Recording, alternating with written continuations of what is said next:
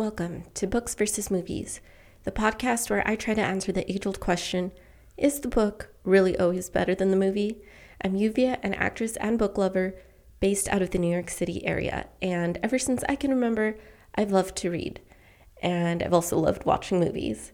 As I got older, I loved comparing and contrasting the two, and now it's a topic of conversation. A lot of people ask me, you know, oh, what's your favorite book adaptation? What's your favorite film adaptation? And when you put me on the spot like that, I don't always have an answer. So, this podcast was created to help kind of put all my thoughts together in one place and also share my thoughts of the different books and adaptations that there are out there. So, if this is something that interests you, please join me in Books versus Movies, the podcast, which will be coming to you soon wherever you wherever you listen to your favorite podcast. Hope to see you there.